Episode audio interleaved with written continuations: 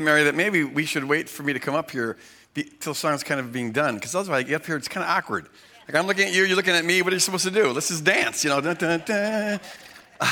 So we'll, we'll, we'll, get the timing down uh, later on. All right. Uh, hope you. I'm Greg Boyd, teaching pastor at Woodland Hills Church. Really good to see all of you, especially if you're visiting for the first time. Welcome. If you're visiting online for the first time, welcome. If you're a regular online, welcome. It's good to have uh, you here and joining in this, this kingdom moment. I hope you all had a good week. And by that I mean, I hope you all had a good week practicing GAP. GAP. If you haven't been here for the last couple weeks, you may not know what I'm talking about. But it's an acronym for three spiritual principles that, that are, are just foundational to the kingdom life and that I'm trying to get us all on board to be practicing regularly. The G stands for get all your life from Christ. And so every week, have times where you spend time with Jesus and let him love on you and get filled with his love because that's the fuel of the kingdom. Uh, and then the A's uh, agree with God that every person you encounter and every person you even think about uh, has unsurpassable worth and was worth Jesus dying for.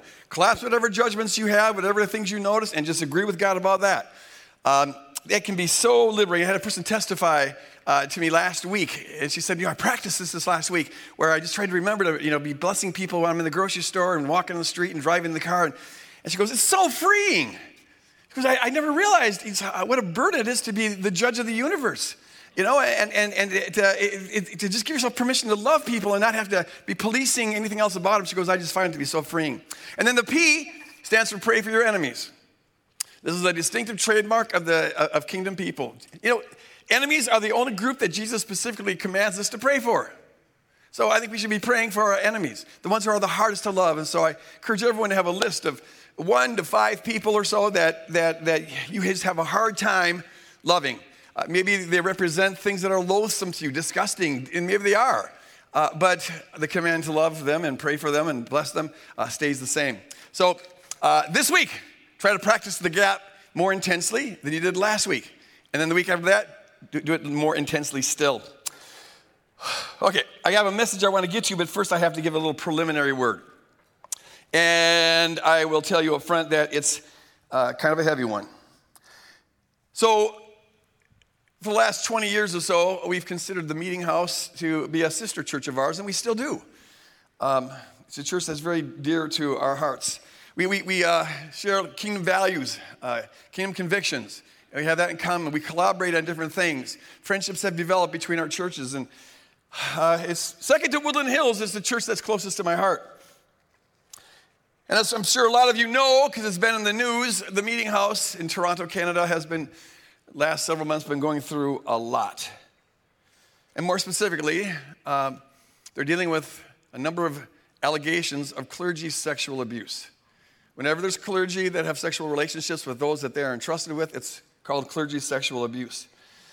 And I'm not going to have time to get into details on, on this. If you haven't heard about it, want to find out more about it, it's, it's easy to do. If you just go to the Meeting House website, uh, they give a full account of what, where things are at right now. And there's some things that are still in process and investigation and stuff, but they're committed to being totally open about this, and I, I applaud that.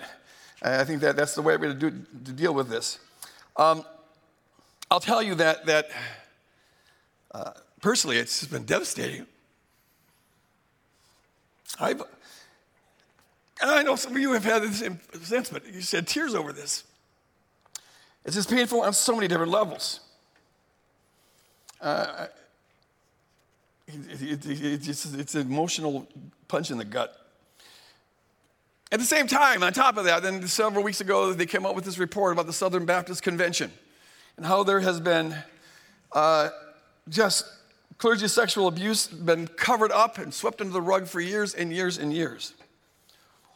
And then there's some Christian celebrities in the last decade or so that have been uh, discovered to have been involved in having sexual relationships with people that they were over or colleagues or whatever. And that's all on top of 30 years of revelation of the clergy sexual abuse that was going on in the Catholic Church.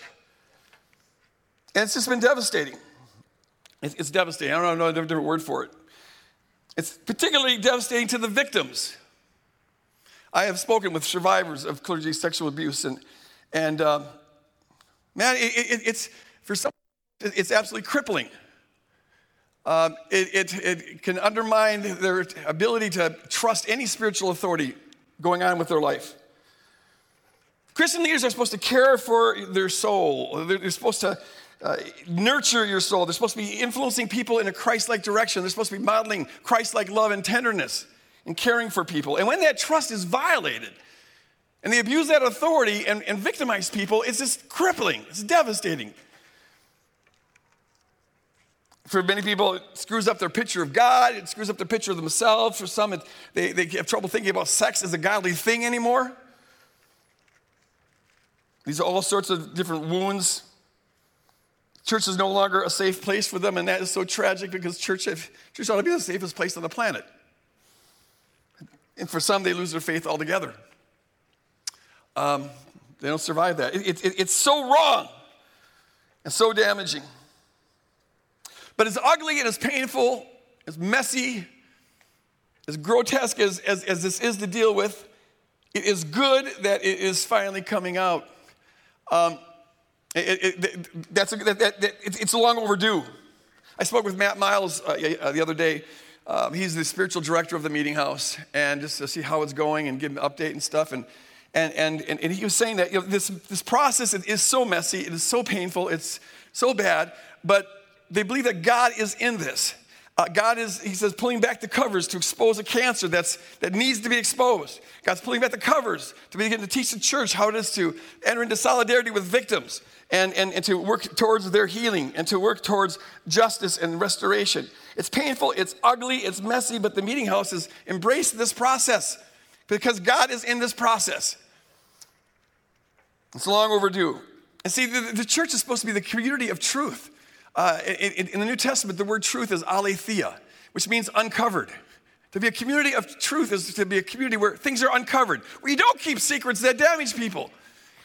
So it, it doesn't matter whether the truth is beautiful or the truth is ugly, the truth has got to be the truth and it's got to come out, amen? It's got to be spoken, it's got to be ad- addressed. And so the, the, the message, amen. If we don't stand for truth, then what do we stand for? So the message in all of this is that, that, that, that the God who became a human being, then became an abused victim himself on the cross, is a God who's always on the side of the victims, always on the side of the oppressed, always on the side of those who are being harmed. The message is that in God's church, any abuse of power, sexual or otherwise, any misusing of authority, uh, has, has, has got to be, there's no place for it here. It's got to be condemned and it's got to be protected against. And that applies as much to Woodland Hills Church as it does to the meeting house, as it does to the Southern Baptist Convention or the Catholics or any group that's going to name the name of Christ. There's no place for this here. It's got to be protected against, and the truth has got to come out. Got to deal, deal with it. So I, I encourage us just to be praying for the victims, for their healing, for, for them to come forth and, and, and, and to begin a process of healing. I, I, encourage us to be praying for the clergy that abuse them, that they'll confess and that they'll uh, accept the consequences of their, their, their, their actions and, and, and then be transformed. Pray for the leaders of the meeting house as they are continuing to navigate the storm that they're in. And pray for all of us who have been uh, hurt in different ways by what's transpired there and elsewhere. Uh, and there are many of them. Pray that the leaders in the Southern Baptist Convention, but also wherever this is happening, pray that they are open to this, to, to hear uh, the, the victims and to be open to changing instead of resisting this to protect the status quo and to protect their image. Let the, let the ugliness come forth. Because a wound that is concealed is a wound that can never be healed. And so these things have to be addressed openly and honestly. And I applaud the meeting house for, for, for uh, really striving to do that. And so keep them in your prayer. Amen. Okay, there's my preliminary word. Now we're going back to our series, uh, which is called Cross Examination. We're looking at Matthew chapter 7, verses 1 through 3, where Jesus commands us not to judge. And I'll get to that passage again in a little bit. Um, but uh, just to kind of bring us all up to speed here, we've seen that love is our most important mandate. It's the all important mandate. 1 Corinthians 13, it, it, doesn't matter what else we do, however impressive it may be, however religious it may look, if it's not done out of love for the purpose of furthering love, it's altogether worthless. Love is the one thing that gives kingdom value to anything else that we do. So it's the all important mandate. And we've seen that judgment is the all important prohibition. Because judging others is eating from the tree of the knowledge of good and evil. This is, this, this is the antithesis of love. This is the foundational sin of the Bible. We had this discussion last week, which I, I, thought was an incredible discussion. I just so appreciate Bill and Cedric and Sean and that team. You got good chemistry and a lot of good stuff came out of there. You know, it was, it was a blast. And, and one of the things that we talked about, this is so important, is the, this distinction between judging on the one hand, judging people, which the Bible prohibits, and then discerning things or assessing things or evaluating things on the other. World of difference. We all need to assess things and evaluate things. Uh, that's, that's part of life. We, we, we have to answer these kind of questions all the time. Do I trust this person to babysit my kids? Is this an appropriate dress for this occasion? Do I want to buy this car or not? Is this person telling me the truth or not? Is that political opinion helpful or harmful? We, we make decisions like that all the time, and we must, and it's good and it's necessary. That's discerning, that's evaluating, assessing things. And we need that done for us because we all have blind spots. And so we emphasize the importance of having spiritual friendships where you invite people in your life to, to, to speak into your life, um, to help you grow in your, in, in your walk with God. We all need that. Discernment's good. It always serves a practical purpose. There's always an, a, an action step to be taken. You're trying to resolve something to move forward. By contrast, judgments, or what I'm calling judgments, and, and those kind of evaluations, you can call those judgments. I'm gonna, I have, to, I have to judge whether I want this person to babysit my child or not. So you can use the term for that, but we've got to be very, very careful to distinguish that kind of legitimate judgment, discernment, assessment, distinguish that from looking down on people. Because whenever we eat of the tree of the knowledge of good and evil, whenever we think that we can know, we can define good and evil for other people, we have this omniscience mechanism in our head once we eat of this tree. We think we know, like God knows. That's what the serpent said. Oh, you'll be wise like God. And that's what it makes it feel like. We're as wise as God. So we think we can know people's hearts. It serves no other purpose, no practical purpose other than to make you feel superior. Whether you gossip about people in your head, which is what we usually do, we have a little commentary going, oh, I can't believe that. Whether it's happening in your head or whether you're sharing it with other people, gossiping with other people, which is another form of judgment. Um, what you're doing is you're feeding off the contrast. Individually or as a group, we're not like that. You feed off the contrast.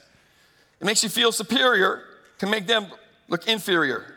And see, it's, it's, it's a foundational sin of the Bible because love, we've seen, is about ascribing worth to another at cost to yourself. That's what God does for us on Calvary. Love is ascribing worth to another at cost to yourself, whereas judgment's ascribing worth to yourself at cost to another. It's the antithesis of love. And that's why it's the foundational sin of the Bible. Now, it may sound like, you know, here we're on our fifth, sixth week, we're talking about love and judgment. It may sound like, one person even said this, that we're making a mountain out of a molehill. Yeah, judgment's wrong, but come on, foundational sin of the Bible, eh, eh, it's not, it's not, it's not that bad. And I submit to you that if, if that's your impression, like, gosh, he's making a big deal of judgment, well, first of all, I'll remind you that the tree is called the knowledge of good and evil, which was applied to kings who got to define what is good and evil, and that's judgment. So it is foundational. But uh, if it seems like we're overblowing things, it may be because in Christian circles, judgment isn't one of the big sins that they go after. There's sins that they go after, uh, never their own, but there's sins they go after. But judgment's never high on their list. In fact, in some circles, judgment, Judging is a good thing, it's what you're supposed to do. You're trained to notice other people's sins, certain kinds of sins, not your own, but you're trained to notice the specks out there while ignoring the log in your own eye. And so it may feel like we're making a mountain out of a molehill, but I submit to you that, that we're not. If you think about that, think, think about this. Every act of killing throughout history was birthed in a judgment. Every murder was birthed in a judgment. You have to look at someone as inferior to engage in violence against them. The judgment is you don't deserve to be treated as good as I get to be de- treated. You don't get to be treated like a normal human being. Maybe you don't even get to live. You don't even deserve to live. That's a judgment. If, if human beings somehow lost our capacity to judge, if, if somehow tomorrow morning we wake up and we're exactly the same as we are now, but we just are unable to see other people as anything other than our equal, if that was the case, we'd still have differences of opinion, different preferences. We'd still, uh, you know, uh, argue about things, but we would never have any violence. It would be impossible. Because to violate them would be violating yourself. They're, you're equal. Behind all violence throughout all human history are judgments. At the root of everything in human history that's antithetical to love is judgment, eating from the tree of the knowledge of good and evil. So, yes, this is a big deal. I submit to you, I'm not, and, and I, I, just almost say, I think it's amazing that this author of Genesis 2 and 3, one who wrote all about the tree of the knowledge of good and evil and all that, amazing that he got this insight 3,000 years ago. Chalk one up for biblical inspiration. I just think that that's profound. But I submit to you that I'm not making a mountain out of a molehill. I rather submit to you that a lot of other folks are making a molehill out of a mountain. Because the Mount Everest of sin, the foundational sin of the Bible, is judging. And if it's a big deal in the Bible, it should be a big deal for us. Somebody say amen. Amen. amen. Okay, so what I want to do the rest of this message, next 25 minutes or so, is I want to go over five passages of Scripture that address judgment. I mentioned last week. And here's the irony is that uh, there's, uh, as I counted it, 27 different times in the New Testament where gossip and, and, and, and verbal judgments are condemned. Rancor and slander and, and, things of that sort. 27 times. And there's dozens that deal explicitly with judgments. But despite all of that, it's rated kind of low as a sin in, in Christian circles. It's just kind of bizarre. But I want to look at five of these um, because they, they reiterate the importance of not judging and they also teach different aspects about not, not judging. The one I'm going to deal with first is the one that we've dealt with for the last five, six weeks. It's the foundational passage of this uh, series. And I told you up front, didn't I, that I am not going to be afraid of repeating myself because this stuff bears repeating. So it doesn't bother me that we've already read this verse five or six times before. We're going to read it again because there's still some jewels to be mined from this passage. You'll see. So here's what it says Jesus says, Do not judge so that you may not be judged. For with the judgment you make, you will be judged. The judgment you make is the judgment that's going to judge you. And the measure you give will be the measure you get. If you don't want to be judged on the judgment day or otherwise, this, then make it a practice not to judge. Why do you see the speck in your neighbor's eye, but do not notice the log in your own eye? So Jesus says here that you'll be judged with your own judgment. What is up with that? Kind of a odd thing. Here's the deal you find throughout the Bible that there's an organic relationship between sin and its punishment. Um, the punishment for sin is like it's, it's, it's baked into the sin itself. It's part of the moral order of the universe that God created. Uh, one author put it like this that sin is pregnant with its own judgment. And so, in a real sense, uh, sinners are punished by their own sin. In a real sense, they punish themselves. This is why God doesn't have to impose a sentence and carry out a sentence to bring judgment on folks. The most fundamental conception of, of, of judgment in the Bible is that God simply lets us go. Romans 1 is a classic case of this, where eh, Paul says explicitly, the wrath of God has been revealed. And here's what it looks like God, he says this three times in Romans 1. He, God gave them over to the reprobate mind. God gave them over to the wicked hearts. God, in his mercy, tries to hang on to people saying, don't go that, that, that, direction, it's destructive. But if that just becomes enabling for the people to continue in their sin, God has no choice but to say, I got to let you go. This is tough love. And it grieves the heart of God. Behind every judgment, there's, there's a weeping God, but God has to do it. I let, let you go. That's, and then sin brings forth its own punishment. It ricochets back on you. The Bible has another of these phrases where the sin that you've done will fall back on your head. You find that phrase all over the place. It will come back on you. It's a ricochet effect. Here's one good example of it. Uh, in, in Habakkuk, Habakkuk. How do you pronounce that? I've always said Habakkuk, but some people say Habakkuk. Habakkuk, it sounds like Habakkuk. So I, I, I don't want to Habakkuk, so I'll say Habakkuk. All right. In chapter 2, he says this, talking to the king of Assyria. For the violence done to Lebanon, he had raided Lebanon. The violence that you've done to Lebanon will overwhelm you. Your own violence is going to overwhelm you. The destruction of the animals will terrify you. Because of human bloodshed and violence to the earth, to cities, and to all who live in them. So, note here, the violence ricochets back on him. The violence that you've caused is the violence that you're going to get. And the terror that you cause the animals is the terror that's going to, it's going to terrorize you. It comes back on you the ricochet effect of sin.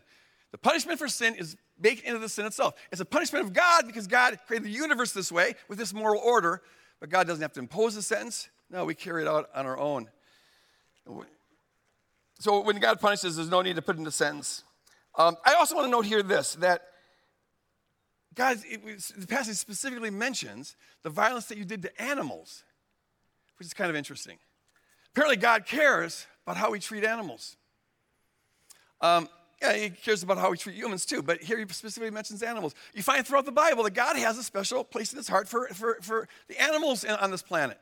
In, in, in, the book of Jonah, there's a point where he, he explains to Jonah why he doesn't want to bring judgment on Assyria. And he says, because there's so many animals there. And, and, and they, get, they, they get caught up in the destruction process as well. God has a heart for animals. You can see this reflected in the fact that our first job description as human beings in Genesis 1 and 2, first job description is to take care of the earth and the animals. Have dominion. Have dominion over them the way God has dominion over you, which is not to dominate you. God doesn't dominate us but his loving dominion over us. Have dominion over the earth and the animal kingdom in a way that reflects the heart of God, the character of God. Be good stewards. It's our first job description. The way the Bible portrays it is that we are God's enlisted landlords, and our job is to take care of His property and to take care of His pets. Our first job description. I still think it's one of the best benchmarks of how we're doing as a, as, as a race, as a species. How, how, how are we doing on this? taking care of God's property and his animal kingdom? And the answer, I think, is obvious. You don't have to be a rocket scientist to say we're not doing very well on this account. Not doing very well at all. In fact, I think we're striking out. Uh, two examples of this. Uh, we have one of the major food sources for many, many people are, are animals that were slaughtered in industrial farms. And, and most of these industrial farms, there's these animals, cows, chickens, pigs, uh, they, they spend their entire life unnatural. There's nothing natural about their existence. They're indoors, in crates, sometimes too crammed to even turn around. They live their entire existence. They're treated like plants, not sentient beings. Um, and it's, it's, it's, just, it's just cruel. It's just cruel. Uh, another example we've had climatologists some of the most depressed people on the planet right now are climatologists because for the last 40 years they've been sounding this alarm. Hey, our Earth is warming up. The greenhouse gases are trapping more heat and, and, and this is going in the wrong direction. We got to start doing stuff. For 40 years they've been saying this. For the last 10 years they've been saying, you know what? We, were, we way underestimated the speed with which this is going to happen. Sometimes by up to three times. It's, it's going much faster than, than, than, they thought. In fact, last year we reached a temperature level that a lot of scientists 20 years ago thought we were warned that we would get to in 2050. We hit it last year. And so this is going on. And yet, despite these repeated warnings and dire urgings, nothing's being done to help mitigate against this, or, or very little is being done to help mitigate against this, or to prepare for what happens because they're saying when we get above 1.5 degrees, we are going to be in serious trouble. And we're only three tenths of a degree away from that right now. Um, and it, it, could have cataclysmic consequences. You see, it's about if we devalue the earth and devalue the animal kingdom, that's out of line with God's will. That's called sin, and it will ricochet back on us. And it may be that some of the stuff we're seeing right now, the last couple of years, uh, weather patterns that are unprecedented and storms that are unprecedented. You see what happened to Yellowstone. Uh, this kind of stuff's going to be going on and on. And on. And that could be the ricochet effect of the sin of devaluing the earth, not taking, not taking care, care of God's property, and not, not uh, taking care of God's pets. Uh, you know, I, I can't fix the world, and I can't save the world, I can't fix humanity, and neither can you. But as kingdom people, we are called to be faithful, even if no one else is. Amen. We are called to be faithful. And so I, I, I would call on us, and this is maybe more important than, than, than you're inclined to think. But, but I call on all of us to uh, look at our lifestyle and look at our food choices and ask the question how does this impact the planet and how does this impact the animal kingdom? Uh, you, you, know where your food comes from, know what the animal had to go through to get on your plate if you're a meat eater. And, and you don't want to be sort of uh, supporting an establishment that treats them cruelly because that makes you complicit with it. Uh, no, get, get free range uh, meat where animals can live a natural life before they're, they're slaughtered for food. Um, they don't have to go through the misery they're going through. I, I, encourage us, you know, look at reducing the amount of plastics that you can use and, and educate yourself on stuff. There's a lot of information out there if you'll take the time just to kind of look into it. You might start with there's a documentary called From, uh, uh, From Farm to Fridge. That's a good place to start about the animal cruelty stuff on the, on the ecological stuff, you might start with the, the story of plastics. and just know kind of what's going on and make and revise. Be willing to be inconvenienced for the sake of the planet and for the sake of the animal kingdom, because that's what kingdom people are supposed to do. Uh, we want to be carrying out all the job descriptions that God gives to us as kingdom people, and that includes our original one of caring for the earth and the animal kingdom. Okay, getting back to Matthew 7. So, what Jesus does is he takes this ricochet principle and he applies it to judgment. Just as the violence that the king of Assyria afflicted on Lebanon will come back on him, so also the judgments that we make will come back on us. The measure you give is the measure you're going to get. So if you don't want to be judged, then don't judge. It ricochets back on us individually and collectively. Okay, that's Matthew 7. Second passage I want to deal with. Where does my handkerchief go, Mary? Did you give me? I thought you, oh yeah. Man, it's a scorcher today. But, you know, be glad you're not in Texas. Hallelujah.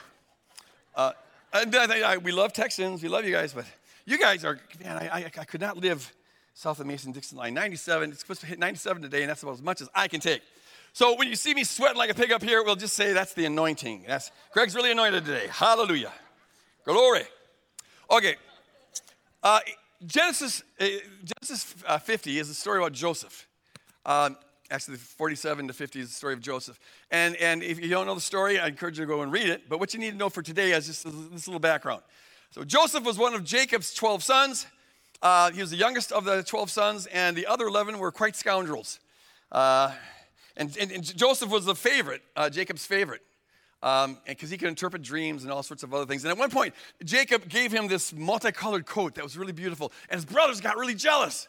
So jealous that they sold him into slavery. And then they lied to Jacob, their dad, saying, Oh, he got killed by a wild beast. And so Joseph ends up as a slave in Egypt. But he can interpret dreams. He's got an ability to just understand dreams. And, and, and, and that gift moves him from being a slave in Egypt to becoming Pharaoh's right hand man fairly quickly. He had to go through a couple of episodes, Potiphar's wife and all that kind of stuff. But uh, uh, he, he, finally becomes Pharaoh's right hand man because he could interpret Pharaoh's dream and, and, and, and uh, gave him wisdom on how to handle a coming famine. Well, this famine happened and it, it devastated uh, Canaan. And so the uh, Jacob's sons had to migrate to Egypt where they had stored up food because they were preparing for the famine thanks to Joseph's dream interpretation. So they go down there, and the request for food leads them into the court of Pharaoh's right hand man, who's doing all the food management. And that's where the brothers eventually come to realize whoa, that's, our, that's the blood we sold into slavery. And they're assuming that they're toast because this guy has all the authority you could have uh, in Egypt, and he can do anything he wants with these brothers. And if he's looking out for vengeance, well, they might find themselves flayed alive. So then we read this. It says, Then his brothers also wept, fell down before him, and said, We are here as your slaves. They're begging for their life here. Make us slaves. But Joseph said to them, Do not be afraid. Am I in the place of God? Even though you intended to do harm to me, God intended it for good, in order to preserve a numerous people as he is doing today. So have no fear, I myself will provide for you and your little ones. And in this way, he reassured them, speaking kindly to them. I love Joseph. I mean, he, could have exacted vengeance uh, all he wanted here. He had all the power, but instead, first he points out he sees the hand of God in this. He goes, I know you meant it, it you intended it for evil, but see, God intended it for good. Uh, God has a good plan on how to use your evil plan to further his good purposes. That's how smart God is. Don't you love that fact that God can do that? God's smart enough to use your evil plan for his good plan. And that's what he does. Beautiful. And then he says, and don't be afraid. Am I standing in the place of God? And what he's saying there is that only God can judge. I, I, I, I'm not God, so I, am not going to judge you here. In fact, I'm, I'm going to take care of you and, and, and watch over you. Uh, you, you, which means that when we are judging, we are playing God. Which shouldn't surprise us because that's exactly what the serpent said would happen when we eat of the tree of the knowledge of good and evil. Eat from this tree, eat, because then you'll be wise. You'll be knowing good and evil, just like God. In fact, when we, when we judge others, we're, we're not only playing God, but we're judging God. Because we're saying, God, you're not a competent judge. We're not going to trust you to, to judge people rightly. No, we, we, we take matters into our own hands. James says something very similar, and this is the third passage we're going to look at. He says this Do not speak evil against one another, brothers and sisters. Whoever speaks evil against another or judges another speaks evil against the law and judges the law. Now, listen up if you're one who is inclined to gossip and speak evil about others. Uh, this, you're, you're speaking evil against the law, you're judging it. You're not a doer of the law, but you're a judge. And then he says, There is one lawgiver and judge who is able to save and to destroy. So then, who are you to judge your neighbor? There's one judge in this universe. And so, who are you when you're judging another? You're acting like you are the judge of the universe. You're playing God. And you're judging God because you're saying that he's not competent. And you're judging the law because you're saying it's not competent. Uh, to really understand what James is getting at here, you got to look at something he wrote a little earlier in chapter 2.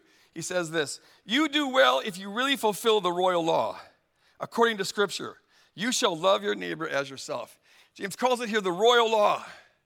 It's the royal law to love your neighbor as yourself, because as Jesus taught and as the Apostle Paul taught, um, when you are loving God and loving your neighbor as yourself, you fulfill the entire law.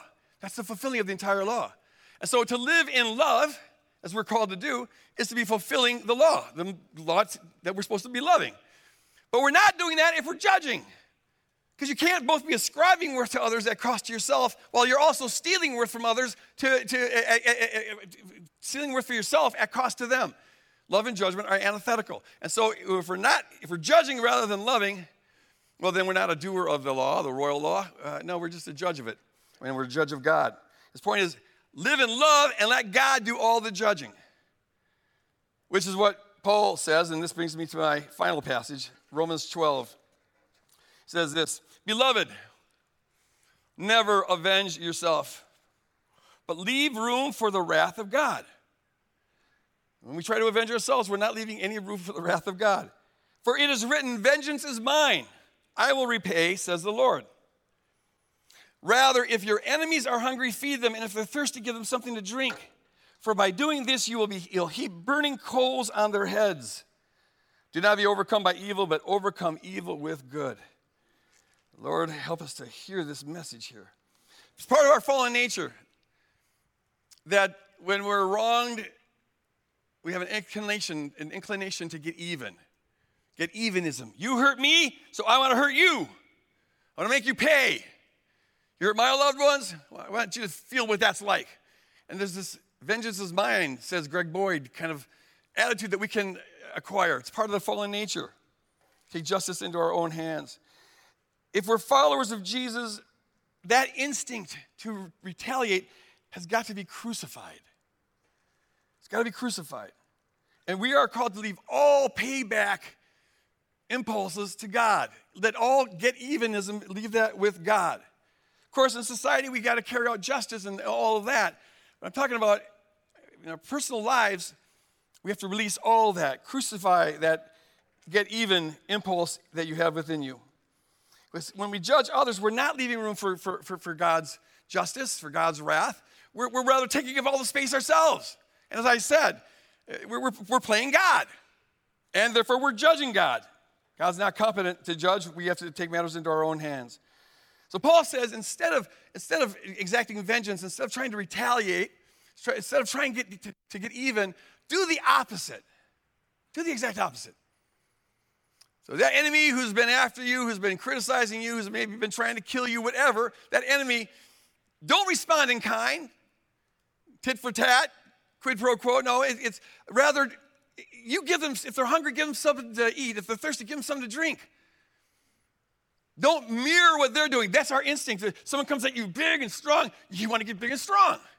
They put their hand back, you want to put your hand back. Oh, yeah? We, we, we match them. Their voice gets louder, so our voice gets louder. And it, it just escalates and escalates.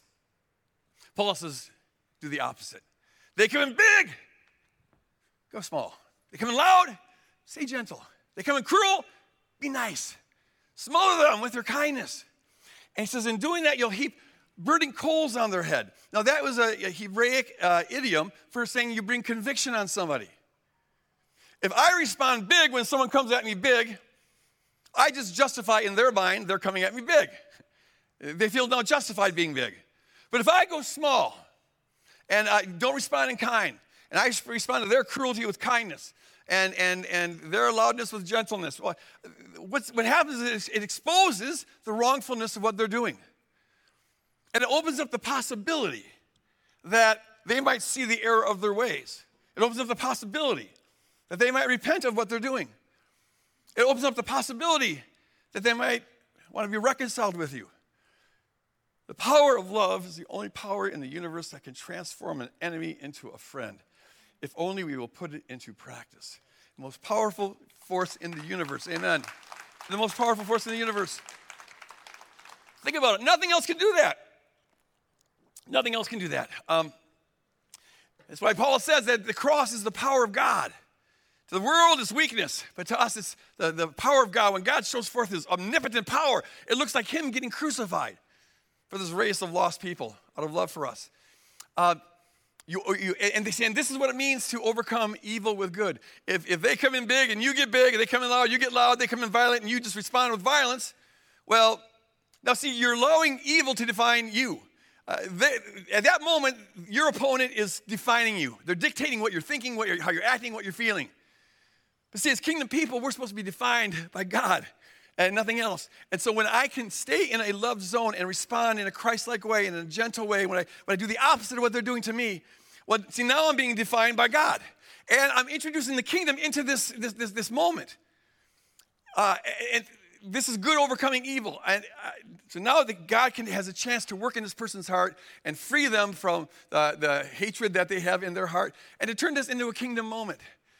You don't want to be defined by the person who's coming against you, but when we respond in kind, we are giving them authority to define us. And that, kingdom people, is something we should never, ever do. I encourage you, when someone is criticizing you, when they're attacking you, when you're feeling like they're coming after you, whatever the, whatever the quote unquote enemy might be, remind yourself to do the opposite. A person's gossiping about you, well, don't gossip about them. That just justifies them gossiping about you. But rather, bring them a cake. Remember the birthday. Uh, you know, open the door for them. Give them a compliment. Spread good rumors about them. Just do the opposite. This is the kingdom is an upside down kingdom, and it changes the world when we keep it in an upside down way. Amen. Amen. Don't follow the pattern of this world, but be transformed by the renewing of your mind. Remember the Christ likeness that we bring into all situations. And I'll tell you, as I mentioned earlier with this person who testified, it, it is so freeing. Um, I've had a, a number of times where people have criticized me and, and to my face and said nasty things to me. And I felt myself starting to get jacked up and get that little flutter going on, the inside, especially if it's done in public. And, you know, yeah, I got to worry about how, what people are thinking or whatever. But if I can, when I stay in that zone and just, just respond with kindness and keep on smiling at them, and, and it, it, there's something, liber- it, it's so liberating, it's, it's freeing. It's like, uh, I, am not in bondage to what this person is bringing to me. There's a freedom that goes there, and it's even a joy that can happen.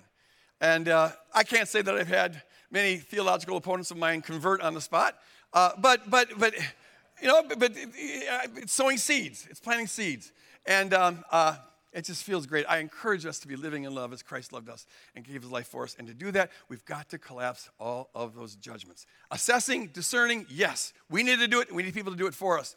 Judging, looking down on others, never. We're never allowed to look down.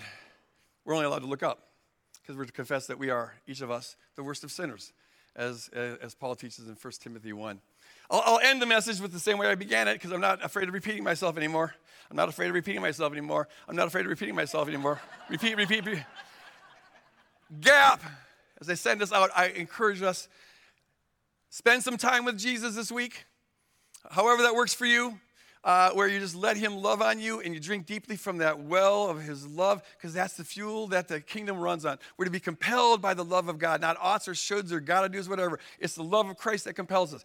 Get all your life from God. G. Agree with God that every person you see and every person you come in contact with, every person that you even think about has unsurpassable worth. And, and, and throughout the day, just bless people. Uh, random, just, oh, God, I agree with you for that person has unsurpassable worth. Bless them, have them have a good day or whatever. Uh, Love is a verb. And if we're to be living in love, there's a verb that we should be doing all the time that other people aren't doing. And I pretty much can guarantee you that there's not a lot of people out there who are secretly loving on folks. We're to be like kingdom spies where we're just like spreading good, good blessings everywhere we go. Be a blessing machine, just be blessing people, agreeing with God all over the place. And that is so freeing and so liberating because you never realize how much a burden it is to be the judge of the universe until you stop doing it. And whoa, it's freeing. Give yourself permission to love outrageously everybody, and you don't need to be the police of anybody except those who have asked you to do that. And you'll find it's just so liberating. And then the P, every day I encourage us to pick the three, five people who are the hardest to love, the ones who just greet you wrong, and, and, and pray for them. Agree with God about their unsurpassable worth and, and, and pray blessings over them. Doesn't mean that you're praying that their views will be spread or anything like that. That you may to pray against that maybe, but, but for them, you pray. Because they, whatever their views are, whatever it is that you hate about them, they're human beings made in the image of God, and Jesus died for them. And your job, assignment 101, is to agree with God about that. He's Lord. He gets to say how we think, and that's, that's what he tells. That's how he tells us how to think, how to behave, how to live. Gap. In Jesus' name, let's go out and do gap. Uh, I want to say that if you're here this morning or not here, we have prayer available uh, for you. If you're watching online, you can get online and uh, talk to our prayer folks uh, that way. Or we have some folks up here at the front of the auditorium who would love to pray for you. Uh, don't carry that burden out alone. I encourage you to come forward and get prayer for that. Um, we have the Musecast at 4 o'clock on Tuesdays where they go a little deeper with the message. I encourage you to check that out. We've got gathering groups that are just wonderful. A lot of great things are happening there. Encourage you to get on there. And you can talk to folks about the message and, and other things, folks from all over the states and in some cases all over the world. And if you're going to be here next week in house and you have kiddos that you'll be bringing, let us know ahead of time uh, so we can have, make sure we have enough uh, workers back there to care for the kids. Father, thank you for your outrageous love. Thank you, Lord, that you are working in all things to, to, to, for the better. However ugly, however messy, however putrid, you're involved in it to bring good and kingdom out, out of it. Uh, and we just thank you for that. Thank you for being a light in a world that's sometimes so very dark, as Dan said. And thank you, Lord, for empowering us to be a people who live with outrageous love towards all people at all times, in all situations. No if, and, buts, or exception clauses. Help us to do that. Remind us, Holy Spirit, to be practicing the gap throughout this week in Jesus' name. And all of God's kingdom people said, Amen. God bless you guys. Go out and live on the world.